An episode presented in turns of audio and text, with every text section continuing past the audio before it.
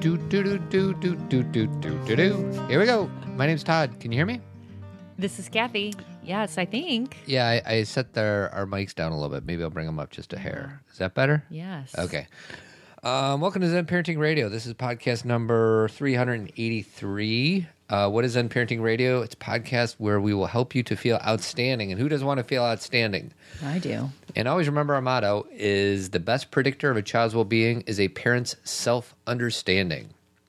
Uh, on today's show, I'm going to share a story about a discussion I had with some guys in my men's group. I promised it last week, but we ran out of time. I just drank a smoothie. Are you choking? Don't choke. I just drank a smoothie. It's 3:23 in the afternoon and I just had breakfast. I know. What's up with that? What up with that? What up with that? Ooh, wee. What up with that? You have to play it. I know. I'll maybe I'll find it when you're jabbing. Wait. When you're jibber jabbering. Well, Sweetie, we both jab. It's fine. okay. So this is that's But it's hard for me to look while jabbing because I'm jabbing. right. Okay, because But if that's, you're jabbing, I can look. it sounds gender specific. Jabbing. No, and we're going to talk about gender today. Okay, good because you're saying everybody's jabbing. Yes. You're not saying Cathy is a jabber, No more so than all the other people out there, sweetie, including yourself. Including myself. You're a jibber jabber too. Um, so we're going to share a little uh, discussion I had with some of the guys in my men's group about male, female, masculine, feminine, all that good stuff. I know we've talked about it in the past, but I feel compelled to bring it up again. And then we also have a, a listener's question if we want to go there. Okay. And oh, we have a New York Times guy that we'll bring him in. There's a New York Times guy, Andrew Reiner, wrote a post, an article, talking to boys the way we talk to girls. So maybe we'll get to that. Okay. Who knows? What you want that? Yeah. Thank you. Oh, I highlighted. That was my copy, though. I didn't make you a copy. That's fine. Okay. I might need that back. I know it's fine. Um, but first, um, I, we do like to kind of share our lives with our audience. So, sweetie, what about Somewhat. Somewhat. But what about this?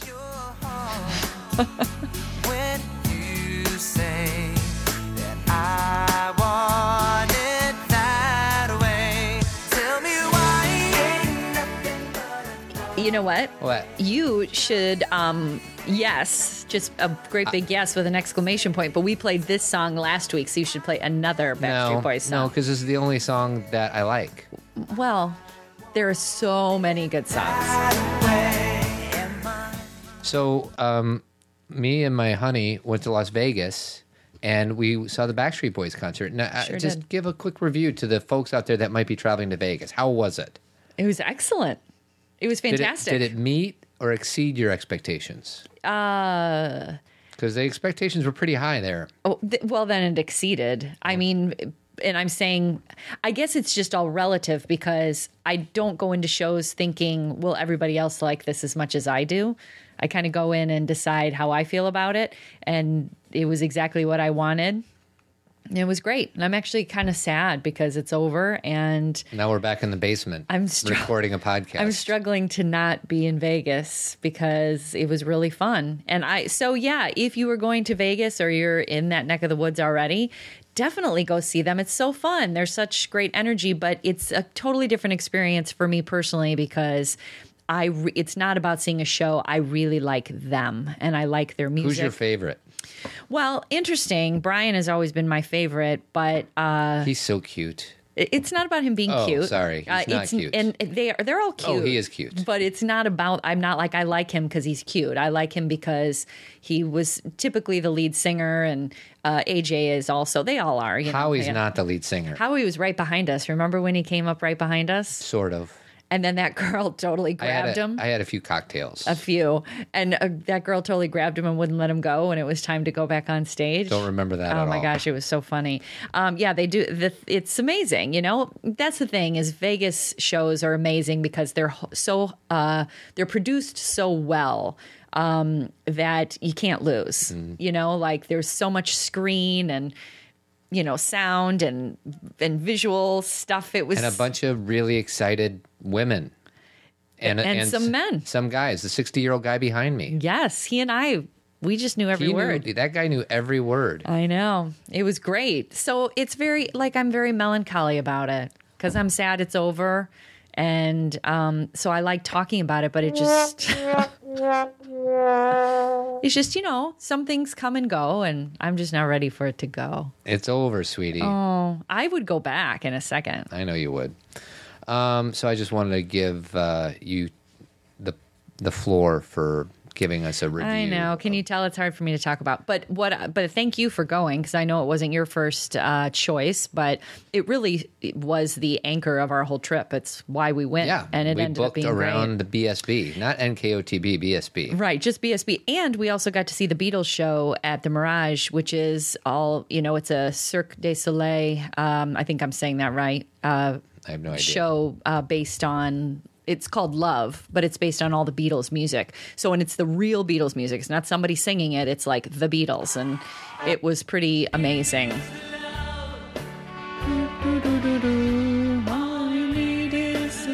Is that a slowed down version? I think that's a live version, oh, which is why you're bad. struggling with it. What about this one? There you go. Are these all like on slow version? You are asking the wrong person because you're in front of the computer, but I'm willing to bet that you probably just can't pull the, the Beatles songs up very easily. Because they're hiding under Michael Jackson's estate. Right. We were talking about that. Do you guys remember, uh, listeners, that Michael Jackson bought the rights to all of the Beatles music? Mm-hmm. And that was like a really big. Because Paul McCartney told him during the Say Say Say video that this is how you get rich by owning music. So he went ahead and bought all the Beatles music. And it was a little bit of a Friction. fallout. Yeah, Yeah. But, well, understandably, it's, a, it's kind of a weird thing to do. Like I said to Todd when we were talking about it, I'd love to know the real story behind that because. Obviously, yes, Michael's going to make money, but he would not want someone else to have access to his music. I'm not quite sure what the. I don't know. It was an interesting move.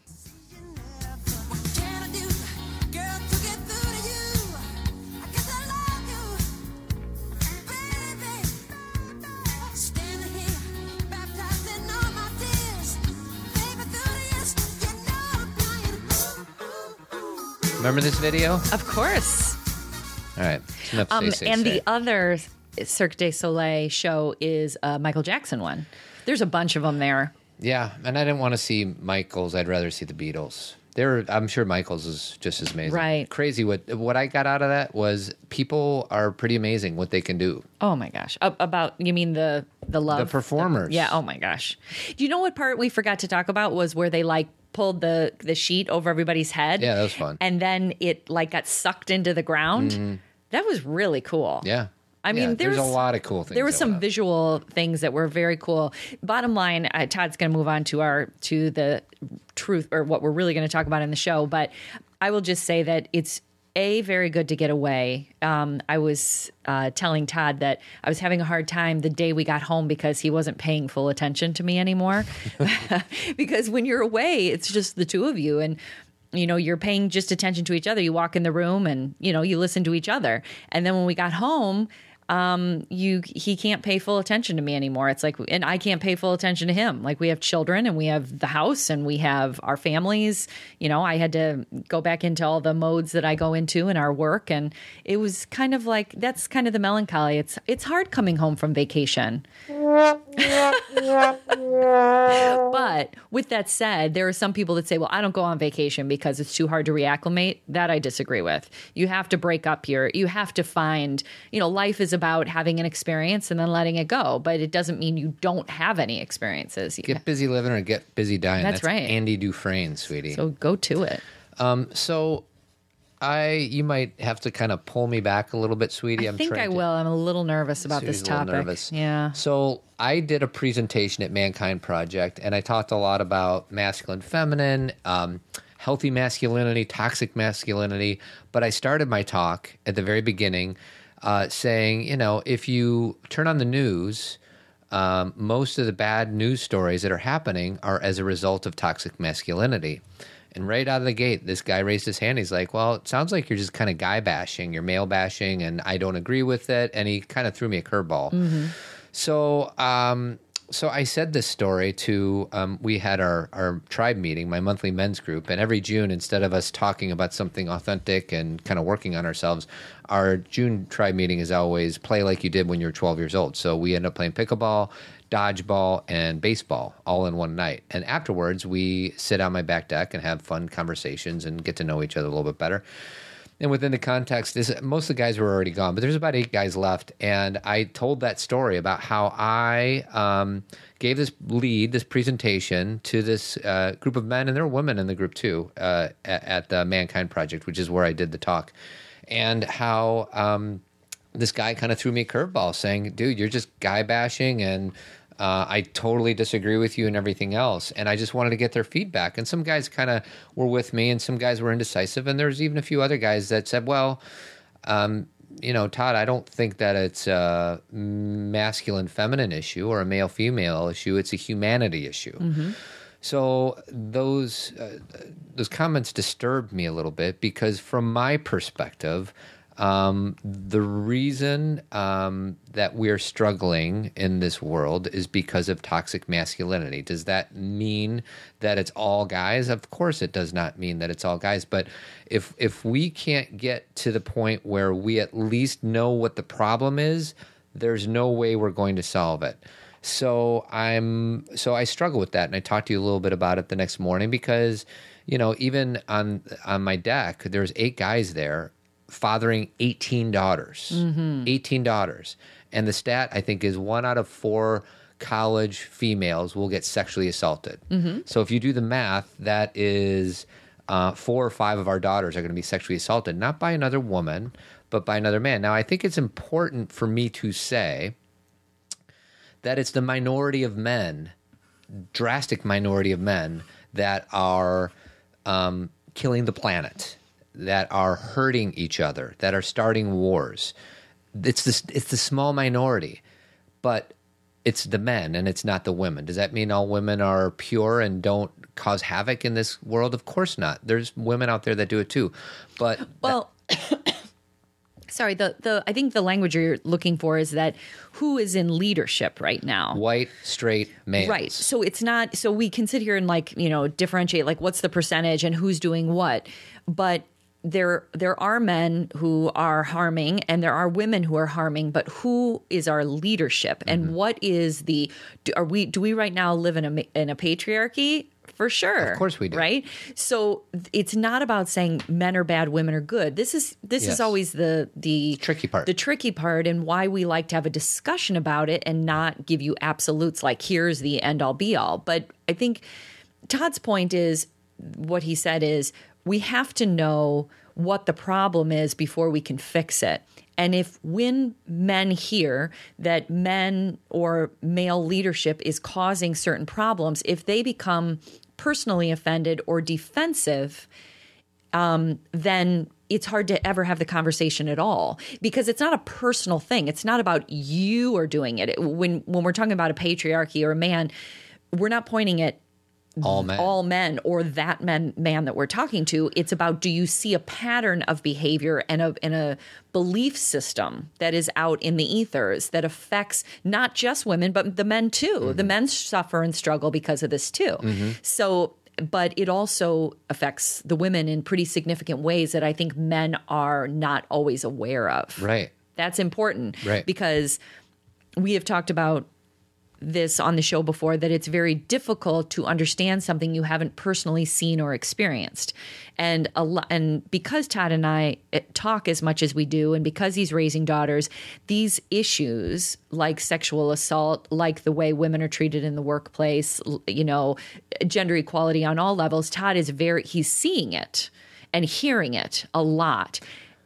So when I hear a man say this isn't a masculinity issue or a male issue, this is a human issue, I just think to myself, that's very convenient to say to make ourselves feel better. But from my perspective, that it's not a humanity issue, it's a toxic masculinity. And I will say that, and we've shared this on the show many times, uh, masculine and feminine. I have feminine qualities in me. You have uh, masculine qualities in you. But my kind of center of gravity is I'm more masculine than I am uh, feminine. So when a man says to me, "Well, it's just a humanity issue, and why can't we just focus on uh, humanity?" There's a house that's on fire. It's burning down to the ground. And what when I say that, what does that mean? Look at how many people are in prison, men versus women. Look at how many people are in power, men versus women.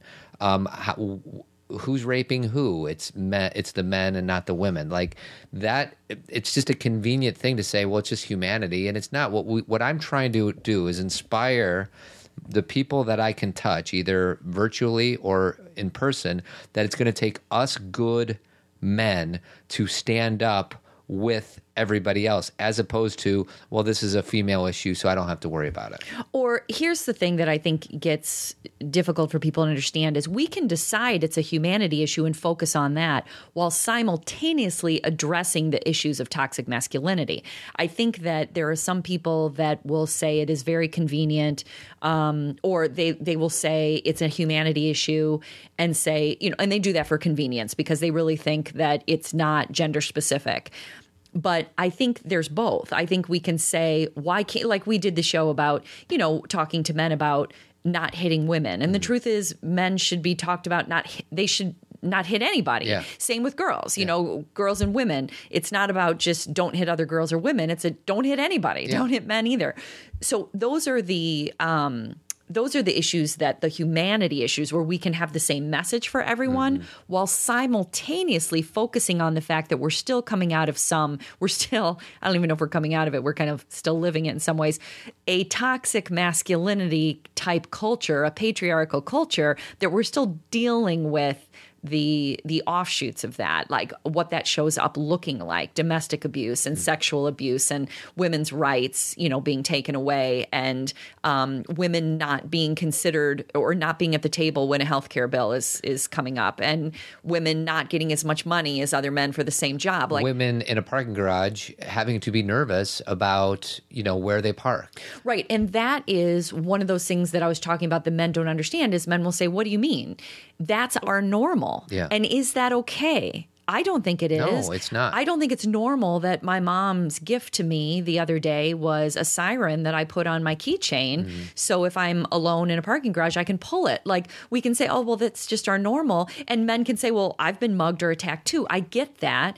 Um, so it's not, again, I see the humanity issue do too. men get attacked Yes, do absolutely. Do more women get attacked by men uh, yes and s- sexually assaulted for sure. Right. Do boys get sexually assaulted? Yes. Right. But again, when Todd says house on fire, what he means is there seems to be it's disproportionate. There's Mm-hmm. definitely more women experiencing this despair, you know, this this kind of violence, if it be emotional or physical, this this inequality. And it doesn't mean that we can't start shifting our message to encompass all of humanity like it doesn't mean that we can't say, let's start teaching everyone the same way. I'm on board with that. But simultaneously, can we address what's happening right now? Right. Because that's what's frustrating to me is where you, I know it's frustrating to you because we've talked about it, but is when people say either they deny that certain things are happening when I work with women and hear these stories every day and have had these stories personally happen to me. When they'll say, no, that doesn't happen. Or they'll say, yeah, that happens, but that's not just men. And it's like, what? Like I, and it's not just there are women involved. It's Yeah. so hard to talk about without offending people, and I get that. But I'm willing to have this discussion so we can all kind of just open up the conversation. Yeah. Instead of pointing our finger at someone specific. Well, and my friend Eric came up with a really, you know, because you know I talked about you know the percentage of people in prison and wars starting. He's like, Todd, you should probably start with microaggressions. Like, how many men in this group uh, have objectified women at one point or Mm-hmm. another? Unless you're, you know, one of the best people ever, m- my hand and most other men's mm-hmm. hands would and how do you define objectifying? see. Oh, You've watched porn. Yeah, I mean that's that's one way, of course, and most people men and slash men have, but you know, want somebody just for the sake of, you know, sexual conquests or Right, whatever, right. and things like that. And um, so there's so and and that and that helped me a little bit. Like I need what I'm trying to do is find out how to relay this message in a way that's more effective. Right. And if I'm pushing men away with the way I'm presenting the message, that may be just the way it is. But if I can figure out another way to do it, that's kind of I've been thinking about this for the last two weeks since I had this meeting with the guys. Is I need to modify my message a little bit, not to make everybody feel good, but if I'm pushing, you know some major players away, that's not good either. Well, I remember when we had Mike Domitrz on the show, and he talk he talks about consent, and he wrote a book called "Can I Kiss You." He I can't remember what number show it was, but it was about six months ago.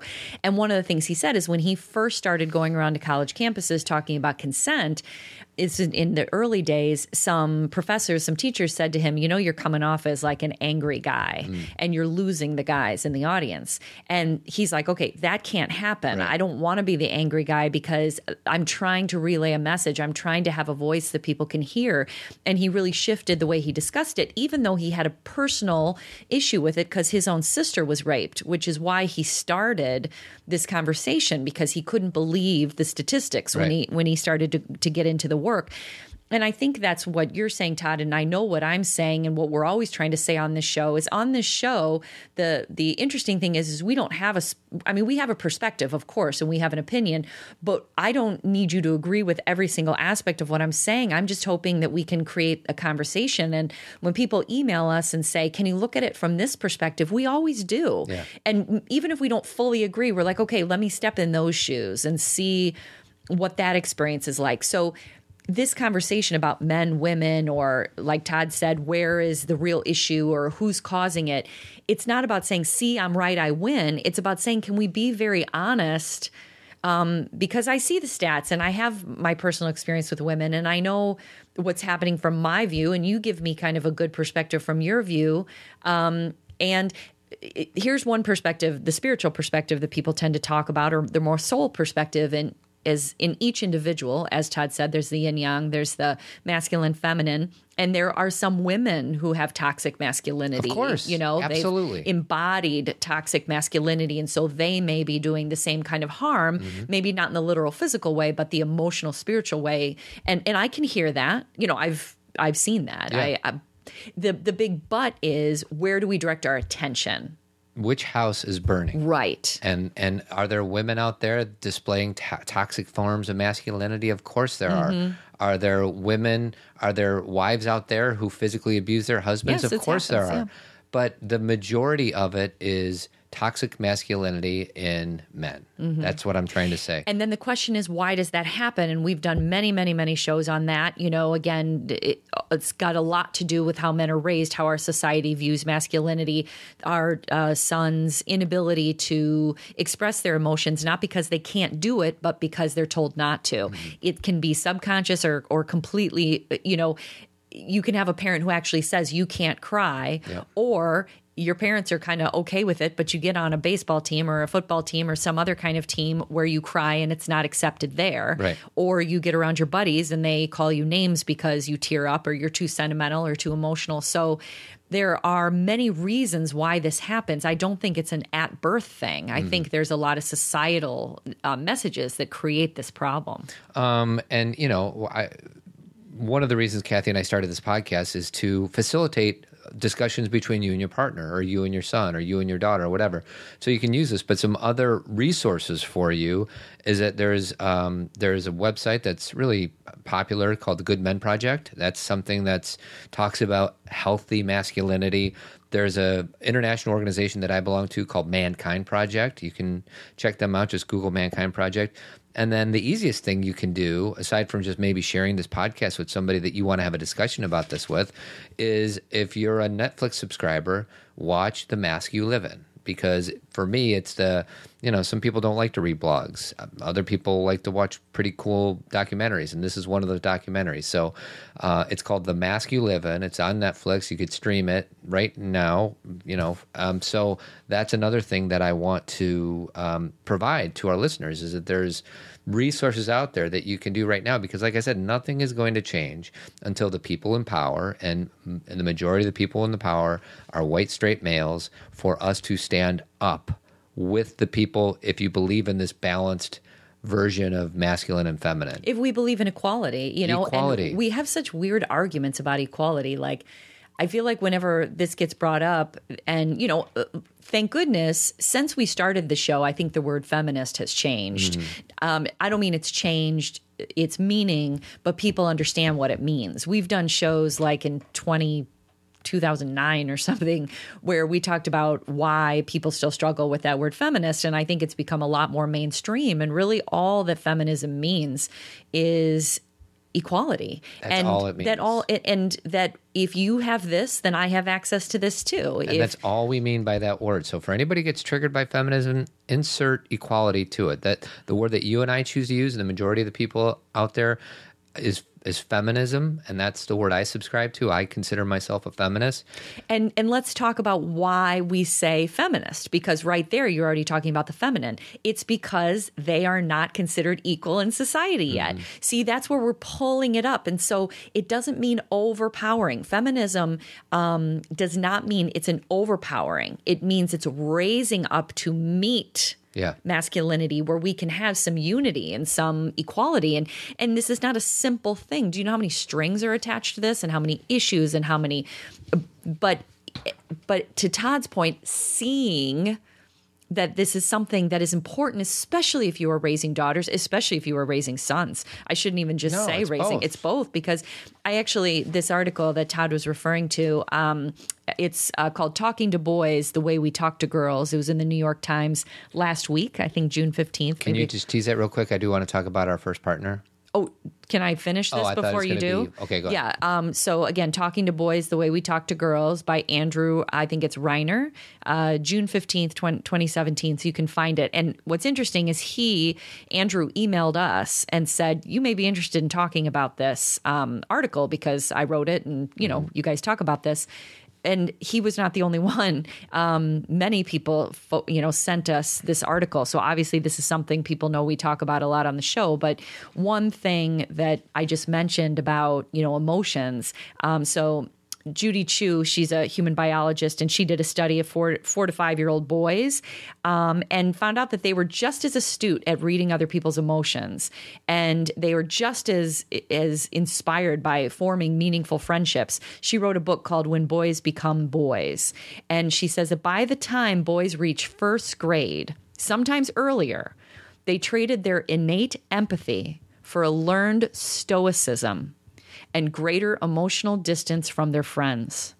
Interestingly, they adopted this new behavior in public exclusively, but not at home or when their parents were around. So think about that. What what she's saying is that they have learned that outside of their home it's important to not demonstrate empathy or you know that emotional aspect that emotional part of themselves they've you know they've become more stoic but then when they go home that's why i have so many um, moms that i talk to that say my son is so different at home Yeah. than he is when he's out with his friends Thank goodness. and that is uh, yeah thank goodness in a way but Depends, it also yeah, it depends which uh, which way you're looking yeah. at it. But it this is and again this article and so many articles like Andrews, they're pointing out the the research. This is not just us saying, "Well, I think this." Right. And I'm going to give an example. Um, Brandon Marshall is a wide receiver in the NFL. He used to play for the Bears and then he went to the Jets, and I don't know where he is right now. And I'm going to, after I talk about our first partner, I'm going to play this. It's a 35 second clip, and it's about that. It's like, how did we get to be in How this place? Uh, but first, canvaspeople.com. We've uh, been partnering up with them for the last few months. Uh, what it is, it's a website. You upload your photos to canvaspeople.com, and then they will make it into a beautiful canvas that you can h- hang on your wall of your bedroom, of your living room, of your bathroom, uh, whatever you want. And um, we've been working with them for the last few months. They are really, really good at what they do. do. They're really responsive. My favorite part about it is that an 11 by 14 canvas is typically priced at $69.99. If you type in the coupon code ZEN, Z E N, you will get it for free, F R E E, free. Um, all you got to do is pay shipping. So that's canvaspeople.com. Turn the awesome photos on your laptop or your phone into beautiful artwork on your walls. So thank you, Canvas People. So here's Brandon Marshall uh, talking about um, the state of the NFL in regards to masculinity. A little boy falls down. The first thing we say as parents is get up, shake it off. You'll be okay. You know, don't cry. When a little girl falls down, what we say? It's going to be okay. We validate their feelings. So right there, from that moment, we're teaching our men, you know, to uh, mask their feelings, don't show their emotions, and it's and it's that times a hundred with football players. There we go. I mean, that kind of sums it up in a nutshell. And that's the thing is there's many men out there listening to this who are like, but I don't do that. Like I'm open with my emotions. I've been in therapy. I'm working on myself. I have a coach. And that is all true. And you can own that and be proud of it. But then that doesn't make it true for everybody. You know, that's the thing that's so vital is I think sometimes when we are having a personal experience with becoming more whole, mm-hmm. where we're like, wait, I'm becoming more whole, then our lenses start to change to see how all men are becoming more whole. You are becoming more whole. And because you are, now you can be a you can speak about why this is important, but uh, but unfortunately sometimes men who become more whole that which is a great thing they then get frustrated when people say men aren't emotional Right. And I want to bless the men out there that are doing that because there's a ripple to what you're doing, but we can always do more. And this is one of the things, like you, know, you said, like, what do you, you know, objectification of women? Like, you know, if you're in a typical bar right now, there's guys in a circle or at the bar watching a game and somebody's going to say some sexist joke. correct Are, are you, am I going to have the guts to stand up and say, what is it about me that you think I want to hear that kind of crap? and I, and I have a better statement that you can say What is it? guys, I have a wife and daughters,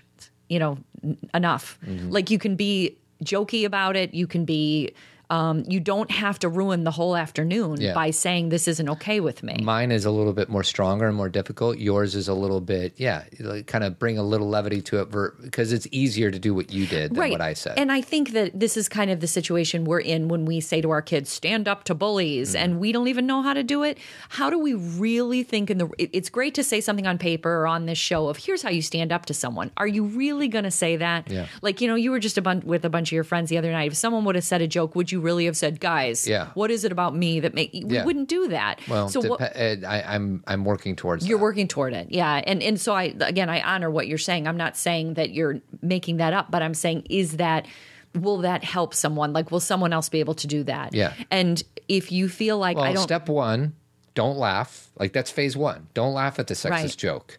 Step two, maybe you say something, guys. Okay, come on. Enough of that, Right. Or whatever. And then step three is when you kind of stand on your soapbox and say that's completely unacceptable. I want to move guys towards step three. Right. That's my goal. right right because that is part of equality right Right, it's part because then saying- it's going to get to the Yeah. point where they're in, in a group of seven guys and six of them are, you know, sexist, and the one guy will stand up. I want it to flip that. I want it to be six guys at the bar, all, you know, Mm-hmm. On the same page. all about equality and feminism, and then the one guy is in the minority. Mm-hmm. Right now, in the typical bar in the United States, watching a ball game, that's not it. and then us finding as a society that standing up is strength versus you're weak or you know there's this feeling of if i say something about this you know the guys are going to be annoyed at me or think i'm weak or think i'm not with them when really it's a sign of strength mm-hmm. to and it's and it's an it's not it's more than an opinion. How do i want to say this? It's demonstrating who you really are because if you show up if you do that kind of thing where you're one way with you know the women in your life but then you go be with guys and you're like oh it's just locker room talk or it's no big deal there's not a consistency there of who you are. Yeah. and you know like I I'm thinking of somebody in our life that we were with a week or so ago that I love. And he can be inappropriate sometimes. And I will when we're talking about things that we're all on the same page I'm right there and I love him and I care about him. But as soon as he says something inappropriate I will stop him and say now wait a second Right. kindness. Yeah, and you didn't do that overnight. It No, took you a it took while to get you that strong enough to do that. And so I don't shut him down and say, You're a bad person. I'm not talking to you anymore and get up and walk away from the table because that doesn't help either. Mm. That's the kind of thing where then we just disconnect it, Yeah. right? But within the connection, if I say, Now, wait a second, what you just said wasn't kind or it was not appropriate around, you know, in front of the girls, or, and I can keep looking him in the eye while I'm doing it. And I'm not breaking, I'm not breaking away from you. I am not calling, I am not, what I'm saying is in the company that you're in right now and overall, this is not a great thing to say. Yeah. And then you can t- continue on with the conversation. But to your point, that has been a long practice. It's not something that happened overnight. Yeah, and kind of like you just want to. It's not easy to kind of change everything on a dime. Some people can do that, but what we want is kind of lean into what feels most right to you. Correct. But yeah. the only way to do that is to know where you want to go. And the fact that I talk to men sometimes, they're like, "Well, it's no, everything's fine," or "It's it's a human issue. It's not a male female." And I'm like, "It's just a convenient bunch of BS mm-hmm. for you to say to yourself. And I think that what I again I kind of said this in a different way before, but it's you sometimes the men who say that are the ones who are very evolved. So their lenses on the world have become evolved. And so they don't view things that way in them anymore. So when they hear you say that that doesn't fit who they are. Mm. They're like I don't do that anymore. I want to treat humanity as a whole the same.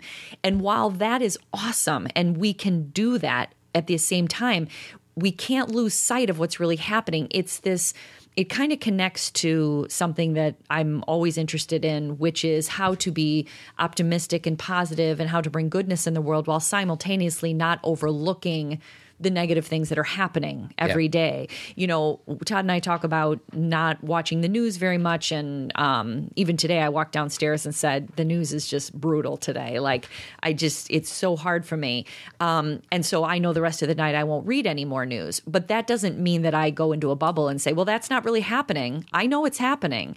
But how do I keep my energy up so I can deal with the things that are happening instead of be totally overwhelmed by it so I become just a puddle on the floor or the other extreme you know pretend it's not happening at all and and just say if I think positive thoughts nothing bad will happen that's that's that's magical thinking um, so there's that place in between and that's kind of what this discussion is is finding that place in between I want to read a quick quote on uh, that I found on the New York Times. It's from some article. Not the same one, not the Andrew's? same one. Okay. Um, we're now more likely to tell our daughters that they can be anything they want to be an astronaut and a mother, a tomboy and a, lit- and a girly girl. But we don't do the same for our sons. Even as we've given girls more choices for the roles they play, boys' worlds are still confined, social sci- scientists say. They're discouraged from having interests that are considered feminine. They're told to be tough at all costs or else to tamp down their so called boy energy. If we want to create an equitable society, one in which everyone can thrive, we need to also give boys more choices. So, Well, this just came up the other day with uh, one of our daughters. She was asking us in the car, you know, why aren't there more bo- boys, guys who become nurses? And she said, "Why is that not?" And she, I think she was talking about a, something from Meet the Parents, where they were making fun of Greg for being a nurse. And she was like, "I didn't understand that part. Why are they making fun of him?" And so she's not to that point of Yeah. understanding that a lot of times certain jobs are considered female or male. Yeah. She's still living in kind of the world of anything. Everything is open to everybody. And I, and I just and I was trying to explain to her without like I didn't want to taint the way she was thinking. I just wanted to give her perspectives that sometimes adults have in our generation, and just say from personal experience. And I said this to her. My dad um, when he was in the hospital in nursing care, his male nurses were sometimes the most inspiring and empowering caregivers for him specifically. Um, because, uh, I mean, do you remember some of the nurses that took care of my dad, especially in the hospital? Like, big guys, like big, like burly guys who would come in and also soothe his fears. Yes. And for my dad, it was so, because my dad lost a lot of connection with other men. You know, Yeah. when you're ill, you're not going out socializing Yeah. very much. And for him to like have that connection with other men where he could ask them questions and they could help him with things, it would just take such a load off my mind. Yeah. You know what I mean? Like, oh, he, you know, th- we had so many of them, but like Andy's in today. Oh, good. Yeah. You know, like you were just so glad. Um, and so it's such an unfor, and I'm just using nurses as an example. It could be many other jobs out there, but teachers. Teacher- it's such great an- to have more male elementary school teachers. Well, I will say this story as long as we're on that subject. Um, a friend of mine in DeKalb, where I grew up, her husband just passed away about a week and a half ago. And her husband was 40 years old. He went in for some kind of like routine exam in February and found out he had colon cancer and um, has since passed away. And it was that quick. And he was a teacher in DeKalb. And it sounds like from everything I'm reading, I did not know him personally, I only knew her, that he was this amazing role mo- model for men.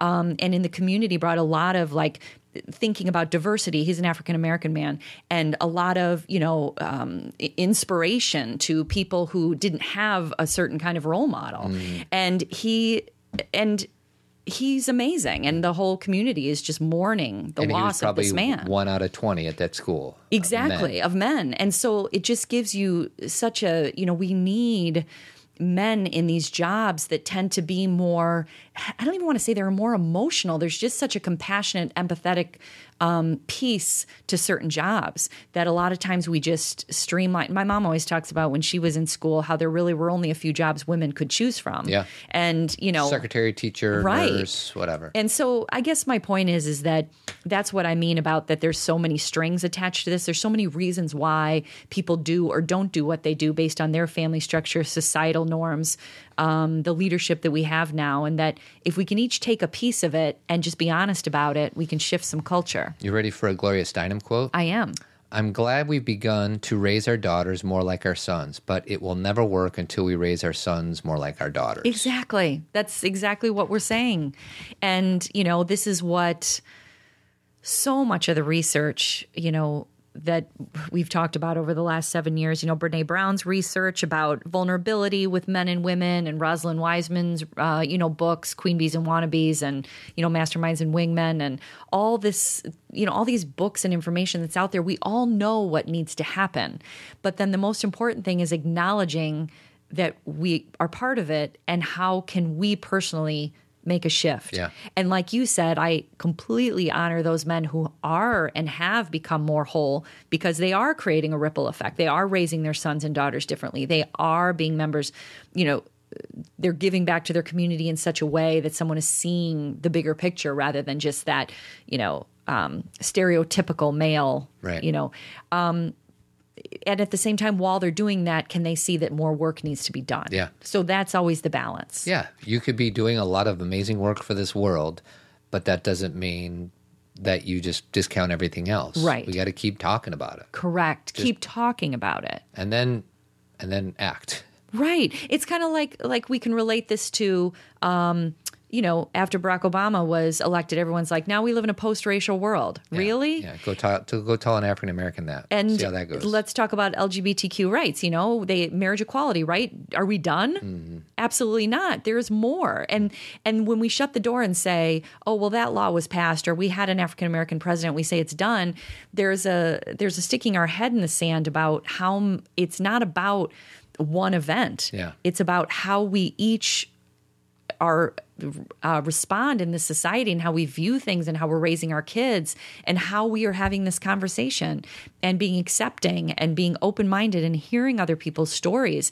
You know we're talking about gender here but we always like to extend it to every every person that feels like a minority or Yeah. is a minority because Any injustice. any injustice that's a good way to say it uh, any non-equality Mm-hmm. is it's all the same um, and and these are hard topics I know. like todd and i finish these shows sometimes and we're like ah like you know you never want to say something that lands the wrong way our intention is always good in that we're trying to open the conversation but sometimes people get stuck on the one thing or you said it this way or you didn't include me or and and uh, and we're not going to do it perfectly but i am unwilling to not discuss it exactly. Exactly. so that's where we're going to go. Keep it messy. Todd, that's Todd's new phrase, and it, and he has it on his My mirror. coach, my coach Tom Fuller, who I love, he's my coach. I talk to him on the phone every month, and um, he said, you know, because I I actually had a session with him. We had one agenda planned, and I said, listen, I need to talk about this this topic, which we're talking about on today's podcast, and we talked for an hour about it. And he's he saw a lot of enthusiasm and agitation and emotion, and he's like, keep doing that. He's he got he saw you were riled up. I was riled up, mm-hmm. and I'm okay if it doesn't land perfectly to every person I talk to, because the way I see it is because I don't want to get small or refrain or shut myself down, and I might have to take my lumps for saying I, I said the wrong thing at Soul Camp. Yes, yes, yes, yes. I I.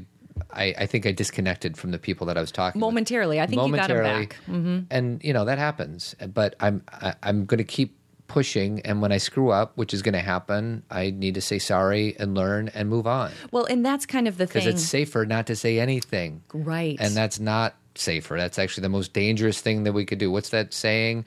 The word, the, the, in order for evil to flourish, is for great people to do nothing. Right. Right. And and the scariest thing is indifference. Yeah. It's not, you know, what side you're on and what it's when people are indifferent, Yeah. when they just say, ah, I'm just gonna not look at this at all or not talk about this or I'm not involved in this, so I'm not gonna deal with it. And we all are involved in it because we're all one. Mm-hmm. You know, for those of you who didn't know this, we're all connected to each other. And you may say, No, I'm not. Yes, you are. Something that happens on the other side of the world affects what happens to us. Something that happens to someone across the street affects what happens to us. Not and that's metaphysics. that's metaphysics. Yeah, this is this. It's physics. Yeah, Yeah. it's it's straight up. You know, we are all interconnected, um, and so you know we like to think that we can shut things out and say that's not going to affect me. But in some roundabout way, everything affects each other. And now the good news is now that may sound scary to some, but the good news is then the good things you do affect everybody too. Right. So it's not just about sit there and be afraid because other people aren't making good choices. It's about make good choices even when no one's watching. Yeah. You know, what drives me crazy when people are like, I did this, you know, I want to make sure this, you know, person knows I gave him a tip. Did you did you see what I did? Did you see what I did? And we we need that adulation all the time. We need someone to pat us on the back. Just do the right thing even when no one's watching. Because even if no one's watching physically, it is making a shift in the universe. Just because you can cheat and no one will catch you doesn't mean you should cheat. Whatever cheat means, you know? And so um yes. Um, you want to do a listener question? Yes, but I wanted to go back to what you said about messy really quick. Sure. Um, you were saying that, you know, Tom said something to you about getting messy and I I think that the language and Todd's not going to change his language because that means something to him and he shouldn't change it for me. Um, but what I said to him is I just believe in not necessarily being messy for messy, but that sometimes you have to disrupt things to take a look at it is there's always the discomfort before the you know the solution or a discomfort before a change. Yeah. and we don't want to go through the discomfort and so we don't do anything to make the change. Even a girlfriend of mine was having to have a difficult conversation with her daughter and she was so worried about having the conversation because she was afraid she was going to offend her daughter and her daughter would be mad the next day and she didn't want to blah blah blah. You know she was she was like i don't know if i want to do this. And i was like you have to deal with the discomfort to get to where you want to go. And that's often just the first conversation, the opening remark, maybe the first five minutes you were listening to this podcast where you're like, I'm not comfortable. If you get through that, then all of a sudden everything opens. Yeah. Where you're like, okay, I can see this. I, I don't necessarily agree with everything you said, but I see my role or my lack of role. Um, so anyway, if you don't like get messy, like Todd said, because you're like, oh, that makes me uncomfortable, maybe just be willing to be disruptive mm-hmm. occasionally for the sake of harmony. Yeah. And you could be respectfully disruptive. Absolutely. I'm not saying just make enemies because that doesn't do anything. It's like the war on drugs. Like that doesn't work. You, you know, you got to go at it with a positive intention as opposed to making somebody else less than. Right. Your messiness and my disruptiveness is not so we can be messy disruptors. Yes. It's because there's something on the other end of that that is harmonious, that is uh, more solution oriented, that is more equal, that is more kind. And so sometimes it's that discomfort that then creates the kindness. And so there we go. Um, be- Question. before we get to the listener's question, we do ha- we do something called Team Zen. yes. and we do it three times a month. Yes. Even though June we did it four times this month, and it's basically an extra podcast, but it's interactive. So people that subscribe to this is subscription base, twenty five bucks a month, but um, it's more interactive. So you can we can have back and forth on these calls, which is what we've been doing, which we really love. But this is a quick bullet point of what we did on the last Zen talk. Um, how to change the story about family meals. So some of it's very practical as far as how we eat, what we eat, what we value most. Um, how to empower a kid who lives out of the box Yeah. while also teaching them about social norms. And then how to find balance when it comes to needing control. Those were kind of the bullet point highlights of um, our Zen talk last week. And we're doing another one tomorrow, I think. Tomorrow at noon. Actually, it would be today. today, because you're is listening to it on Tuesday. Um, so if you're interested, go to zenparentingradio.com, click on events. Yeah, click on events, and it's the first thing there. Uh, we're calling it Team Zen, the Zen Talks, and then we have a Facebook page where we have conversation, um, building a community, and we have decided because there's some um, things that I want to do virtually. Like I did a, a mother um, mothering teens workshop here in Elmhurst a couple weeks ago, and a lot of people emailed me and said, "Will you do that virtually?" So when I offer something like that, it's going to be free to Team Zen, Yeah. um, where everyone else will have to pay. So you're going to get what we're trying to do is build. And so for those of you that are in Team Zen, hopefully you're enjoying what we have already, but we're trying to create more, More value more to- value to it. Um, you know, when the conference comes around, you guys will probably be able to buy tickets 1st You know, there might be discounts, like that kind of thing. Mm. Yeah. and it's a work in progress, and Um, yeah. we're just kind of doing it and letting it evolve Yeah. with some ideas that that uh, comes to us. So. Correct. So here's a question. Ready? Uh, my little boy is four now. So this is a, from a dad. My little boy is four. He has a one year old sister. He hasn't been to a daycare or school yet in his life. We chose to keep him home with us, hoping for hoping to homeschool or find a Waldorf or Waldorf like style school. We really like their philosophy. Lately, he's been a struggle. He yells at us, tries to run over us, going to sleep later, going to sleep later, refusing to go lay down. We try hard to stick to conscious parenting, not passive, but not aggressive. Lately, we feel like he needs strong discipline or even force. I feel that may be just fear talking, but I'm also fearful fearful he may just keep becoming more aggressive and hurtful. I'm at lost on how to parent him. Thanks for any words. Hmm. Um, well, there's a few things that I'm interested how he started saying he hasn't been to school yet. He's Um, four, so they just kept him at home. Right, and and there's absolutely nothing wrong with that. I, it's not. I, I'm not pointing that out because that's a problem. I'm. I, it's interesting that he shared that at the beginning. There's a reason why he would say that mm-hmm. first and foremost. Most likely because he's trying to explain that his that his son so far has been raised just by he and his partner. Yeah. And so, with that said, because you started with that sentence, there might be a consideration where you're thinking, not that he has to, you know, go to preschool tomorrow or something, but that maybe having him have interaction with other children or other adults um, is would be kind of interesting. I don't know if it'd be a good idea or something you want to do or something that you're like, no, Cathy, that's not where I'm going at all. But sometimes having other um, adults and other children in our child's life eases some of the pressure on us because they can have more outlets. You know, we can have more time where we have our own time and they have you know time with other adults and children like i said and it may get some of their energy out it may allow them to um, be less frustrated because they have different outlets. I, I don't know, but that's just one thing to consider. And the only reason I'm bringing that up is because you had that sentence at the beginning. I sometimes the way people ask a question sometimes gives me insight to maybe what would be helpful. Now, if that doesn't sound interesting to you at all, if you're like that's not it, um, my thought would be two things. Number one, that at four, him doing what he's doing is very typical. Um, usually it's around three, and oftentimes around four, girls and boys tend to push away. It's developmentally appropriate. It's called separation individuation, and they really need to be not your left arm anymore. They need to have their own identity. Um, this happens again when they're around 13, 12, and that seeing it as developmentally appropriate might ease your mind a little bit Yeah. With that said, separation individuation is not permission to treat you poorly or to hit you or hurt you or to, you know, um, I'm not saying that that means everything he does and says is okay. But if He yells at us and tries to run over us. yeah, and and again, that's it's not specific enough. right. Yeah, so um, if he's yelling at you, um, saying, letting him know, and again at four, I know people will say, "Oh, he's only four, but he can understand this, saying, "I can't really hear you when you're that loud. Let's find another way." And you can even play with, "Let's talk quiet Mm. to each other," and you need to kind of become the calm one. And get down to his level. Yep. Get down to his level literally. Yeah, like literally. be where he is eye to eye and he may say, No, I'm gonna yell and say, I can only hear when we're talking like this. And you get quieter because what uh, um we we've talked about this a lot on the show, this reciprocity of what is it called again, where you're talking to someone and then they reciprocate the way you talk? Reflective listening.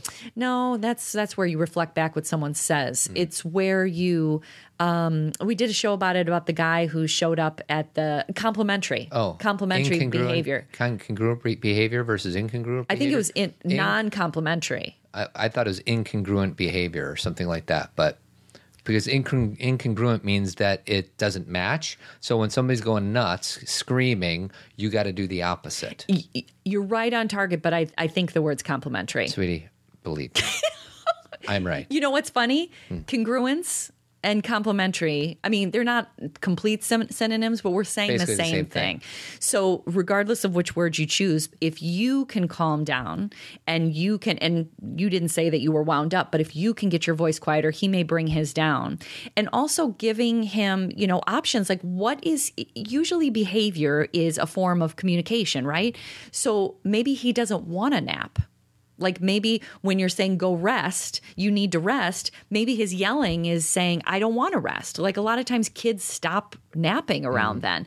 So you can listen to him Mm-hmm. Yeah, and there's say, so many different variables Like we here, don't yeah. know what the variables are, but he does say he, uh, we feel like he needs strong discipline or even force. But then he says, "I feel that may just be fear talking." I would say acknowledge that that actually is fear talking because if you did end up using strong discipline or force, my guess is you might modify this little boy's behavior in that moment, and then 10 minutes later, an hour later, you're going to feel like crap. What did I just do?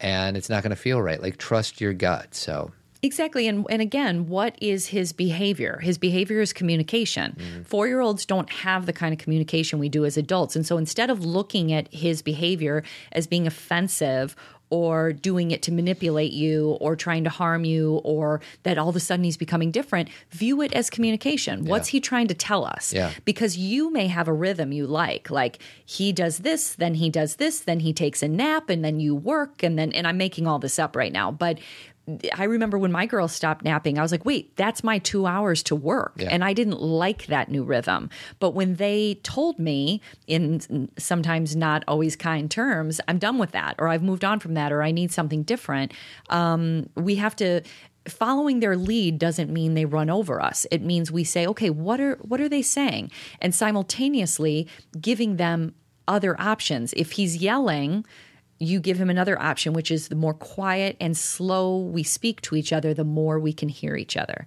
And, um, uh, you know, like Todd said, that uh, we don't have a lot of details, but I agree with him that the whole idea of, you know, discipline or being harsh on him, you may get the result you're looking for, but you've missed the communication. Yeah. You've missed what he's trying to tell you. there's a disconnect. There's a complete breakdown. So, um, and be gentle on yourself. Four is hard. Three and four are And- tough. Yeah, and he's got a one year old daughter, too. Yeah, I mean, this is, you know, now in hindsight, I can kind of look at that time, and this doesn't necessarily end as they get older, but it's all kind of just a mystery. Like you kind of have to look at it like your Scooby Doo and be like, what's happening Be here? Be curious. Be curious. Like, what's changing? What are they saying to me rather than it should look this way or you were this way yesterday, therefore you should be this way today? Like, what's the what's the mystery? Like, what's the thing you want to learn more about and not think that when they do something you don't like, it means you're failing as a parent. You just have to put on your Sherlock Holmes hat like Todd does. That's right. Todd sometimes literally puts on a Sherlock Holmes hat and puts a pipe in his mouth. It's a prop for um, some talks I sometimes give. But it's funny, my Sherlock Holmes idea has evolved into something else now. What is it? Well, it's the whole idea of instead of being a fix it or curious about how to solve a problem, it's presence.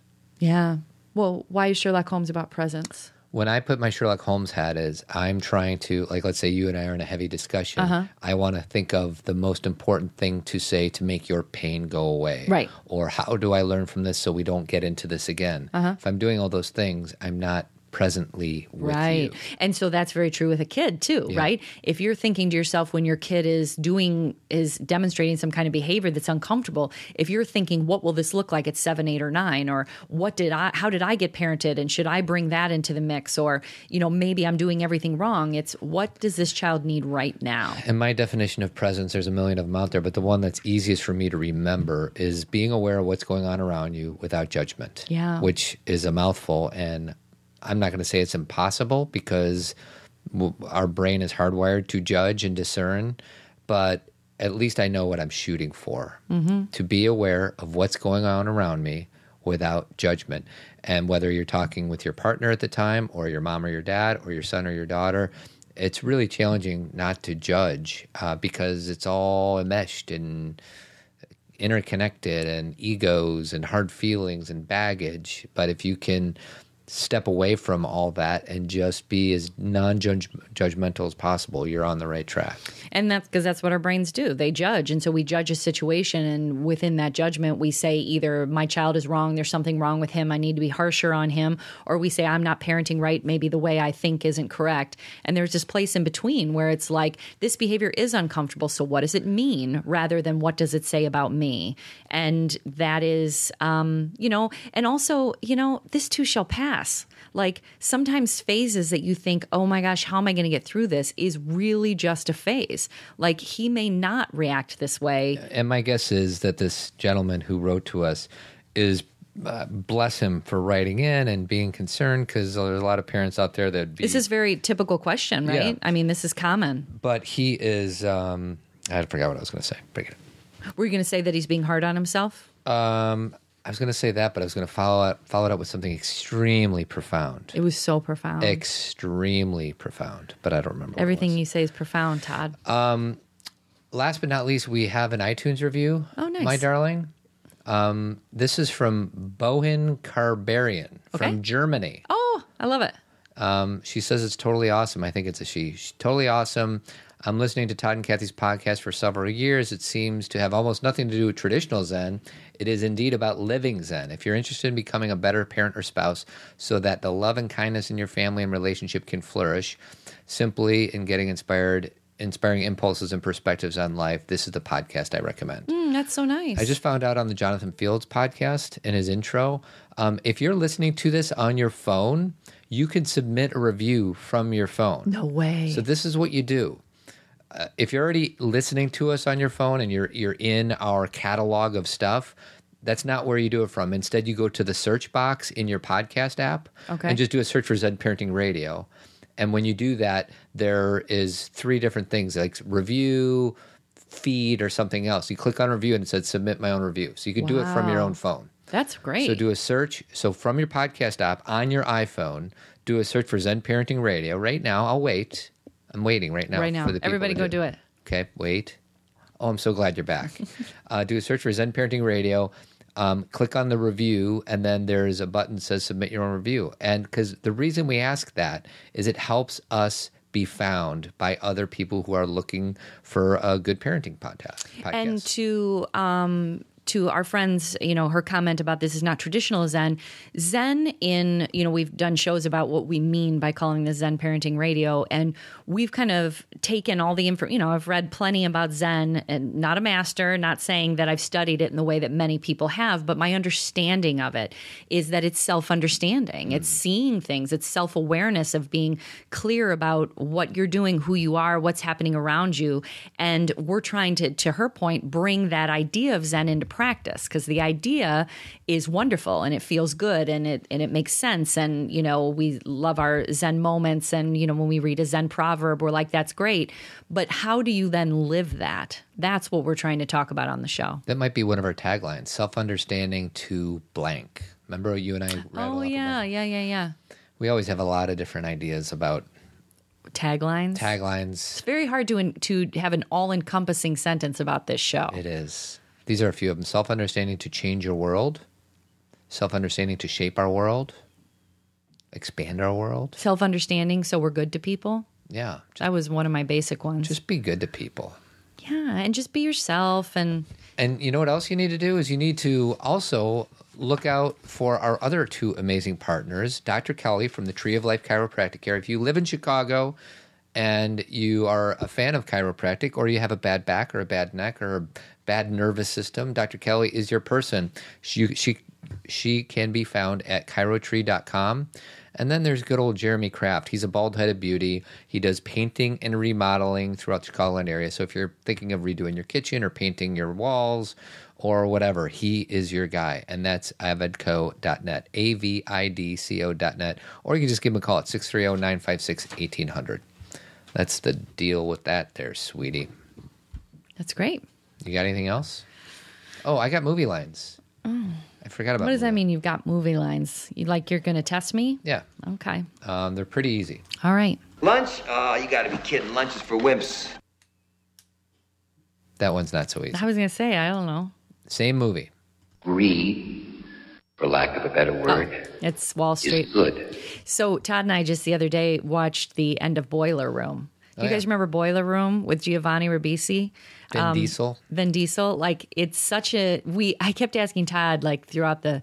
I, it's just such an interesting movie, and they actually during the movie are watching Wall Street Yeah. because they idolize Gordon Gekko. And but I want to be like, what idiots? Charlie Sheen goes to prison at the end, and you guys are all going to go to prison for doing this. It's like this this chip in our brain where we're like, I'm going to do Yeah. what they do, even though the end of the movie is not good. Yeah, I know. Okay, Ready for next one? yeah. Please get out of my Van Halen t-shirt before you jinx the band and they break up. That is the wedding singer. Roses are red, violets are blue. I'm a schizophrenic, and so am I. That's what about Bob? There are two kinds of women high maintenance and low maintenance. And Ingrid Bergman is low maintenance? And LM, definitely. Which one am I? You're the worst kind. You're high maintenance, but you think you're low maintenance. That's when Harry met Sally. It's interesting to hear that now with Mm-hmm. the everything we just talked about. Yeah. Because Ingrid Bergman in she they're I've talking about that movie, Casablanca. by the way. Yeah, it's kind of like a non-caring, you know, I can do it myself kind of attitude, and that that's that kind of old school thinking of you know if women are non-emotional and don't get too caught up in things, then they're low maintenance. Right. But if they actually have a emotional take on something, then they're high. Ma- and he's talking about the way Sally like orders her lunch. Yeah. I don't think that he's trying to be disrespectful, disrespectful. But That's right. Um, all right. Well, I think that's all I got. You got anything? I got lots of things, but I Yeah. think that's all for today. Yeah, that's all I got. All right. So we're going to have a good week back from vacation. Yay. Um. So, anyways, that's all I got. All right, baby. Keep trucking, everybody. Have a wonderful week pre 4th of July week. And we will have a show on 4th of July, right? Next Guess so. Tuesday? Next we, Tuesday? We haven't missed one in seven years. Why stop now? Yeah. Yeah, I think we will. So while you're on vacation, you can listen to it. We'll have fireworks on there. No, that's dangerous. Oh, yeah. No fireworks down here. And just keep trucking, everybody. All right. That's right. All right. Bye. Hi, everyone. Thanks for listening. Yeah. Thanks. We appreciate you and we hope you'll join us next time. If you're a fan of Zen Parenting Radio, They are. consider leaving us a review on iTunes. We love them. This helps people find us, or you can just tell a friend about our show. Even better, word of mouth, right? Right. Todd and I, we do our speaking engagements about Zen parenting and self awareness. So if you have an interested group or an organization, contact us at Cathy at ZenParentingRadio.com. We love speaking to groups. Hey, Hey, now. Guess what? Next year's Zen Parenting Conference is March 2nd and 3rd, 2018. Sweet. If you want to know more about this or any of our upcoming events, go to zenparentingradio.com and click events. If you like reading awesome parenting books, read Cathy. She's got three of them. And the way to find out about them is go to zenparentingradio.com and click on the store. Thank you. You're welcome. Award winning, I might add. I know. So you coach guys. I love coaching guys. and you're good at it. I do it on Skype, face to face, and even on the phone. And we talk about uh, parenting, uh, relationships, finance, career, work life balance. It's awesome. So, first session's free. If you're interested, go to toddadamscoaching.com. Great. And if you ever shop via Amazon, you can help us out by first going through the Amazon link on our homepage. It won't cost you anything, I promise. Yeah. But we get a small commission from Amazon. It's just an easy way of making money, and you, you you're going to buy from Amazon anyway, so you might as well go through our homepage, All right. right hand side, Amazon link. Great. Great. hey, and thanks for being such an awesome listener. You know. Our sponsors? Oh, yeah. Um, I also want to thank our two amazing partners, Dr. Kelly from the Tree of Life Chiropractic Care and Avid Company, Painting and Remodeling, avidco.net, and Dr. Kelly's at chirotree.com. Thank you so much for all your love and support. Keep on trucking. Sweetie, case, say keep on trucking. Keep on trucking. I say it better. I know. That's all right. Keep trucking. Adios.